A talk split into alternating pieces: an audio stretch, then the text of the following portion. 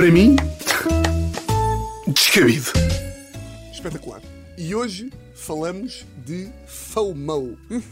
Sabe o que é que é? Sim. Para quem lá em casa desconhece o conceito, FOMO é o que a Catarina sente quando vê stories de um workshop de cerâmica ao qual não pôde comparecer. É o que a Ana sente quando a Inês Nogueira vai a Madrid com as amigas e manda vídeos a dançar o El Perdón. E a Ana está em casa dos pais do Paulo a comer peixe cozido. E é o que o Luís nunca sente, porque está louco o fim de semana todo e não falta a um evento. É da praia para os copos, dos copos para a praia, o homem está sempre louco. Uh, Catarina, queres explicar aos nossos descabidos Ok. lá em casa a definição de FOMO? A sigla FOMO quer dizer Fear of Missing Out, que em português significa.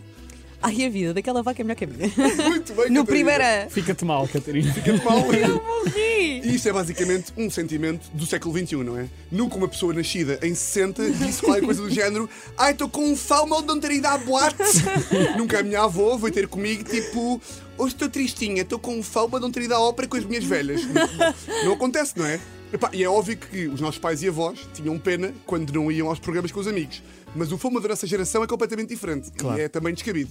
O FOMO dos millennials é muito aquele provérbio de a galinha da vizinha é sempre melhor que a minha. O que é estranho, porque a maior parte dos millennials nem come carne, não é? Facto. O famo dos nossos pais era tipo, ei, que pena, que pena, pá, curtia ter ido àquele jantar. O da nossa geração é mais tipo, ei, a Catarina Gouveia é mesmo feliz, que inveja dela.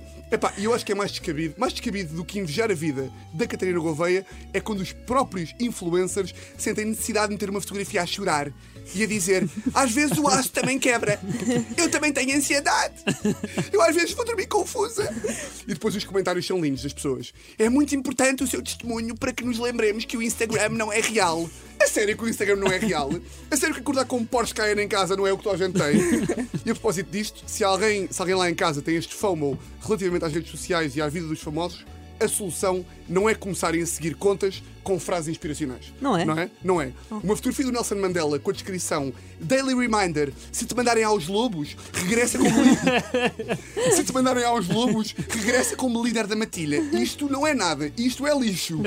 Pá, eu também não sei qual é a solução, porque felizmente eu não tenho grande FOMO de redes sociais. Então, mas que FOMO é que tu tens, Tiago? O meu FOMO é mais tipo jantares de amigos e eventos de amigos no geral. É tipo, os meus amigos marcam um jantar para quarta-feira e eu fico tipo, hum, jantar banal quarta-feira.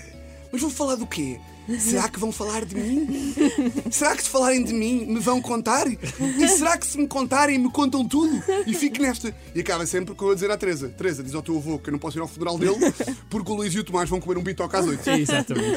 Um, e o que me aconteceu este fim de semana é um, é um ótimo exemplo disso, que eu tenho imenso FOMO. Pá, eu ainda achava que estava melhor, mas lá no fundo tenho o FOMO de uma pita de 14 que não foi ao concerto de Taylor Swift. Porque eu fui passar o fim de semana fora, com amigos, e na noite de sexta-feira deitei-me tarde, deitei-me para às 6 da manhã. O que significa que no dia a seguir, sábado, estava cansadinho. E portanto, à uma da manhã de sábado, começo a ficar com sono. O que é que um gajo faria? Ia para casa, ia Ia dormir. dormir. Mas não, veio-me o FOMO bater à porta. Veio bater à porta do meu cérebro. E a conversa é mais ou menos isto. Vou fazer com o Luís. Luís, isto sou eu a falar com o meu cérebro. Ok, tu, fazes de ti e eu, eu, Não, eu tu faço fazes de mim, ti e tu fazes do teu Eu cérebro. faço ok. com o meu cérebro. Bem, Tiago, são duas da manhã, ontem foi giro, se calhar vamos para a cama, não? O que é que foi? Pá, estou com sono, pá. Não, não, não, não. Ah, não. Pá, tu é que sabes. Mas pá, depois, depois não, não te queixes, não te admires. Mas não me queixo do quê? Imagina, será que não vai aparecer aqui o Ricardo Luís Pereira DiCaprio? será que não vai? Pá, pois é possível. Então se calhar é melhor ir beber 14 cafés e ir para a cama quando todos forem, ou não? É verdade, e assim foi. Bi 14 cafés Não e pode! Bi 14 cafés e fiquei até de madrugada. E como é que foi a noite? Exatamente igual a todas Não as se outras passou absolutamente Não apareceu nada. o DiCaprio, Não como apareceu assim? DiCaprio, nem o Obama, nem ninguém. Mesmas histórias, mesmos temas de conversa. E só para terminar, li aqui uma coisa que, que sobre FOMO que é. Vejam lá se isto não é tipo a coisa mais millennial do mundo, que é uma derivação de FOMO chamado JOMO. Ah, essa não Que é. Joy of Missing Out. Que é tipo, ah, eu estou tão bem resolvido. Eu sou tão moderno que o, o que me dá prazer é não ver ninguém. Não, não. Isto é como aquelas pessoas que dizem: Eu não tenho papas na língua, eu digo tudo na cara, sou tipo o Eminem. Não, tu não és tipo o Eminem, és tipo o Eduardo e és desagradável às pessoas. Pá, eu não sei qual é que é a solução para não se ter FOMO. Porque para mim só faz sentido ter Fear of Missing Out numa situação.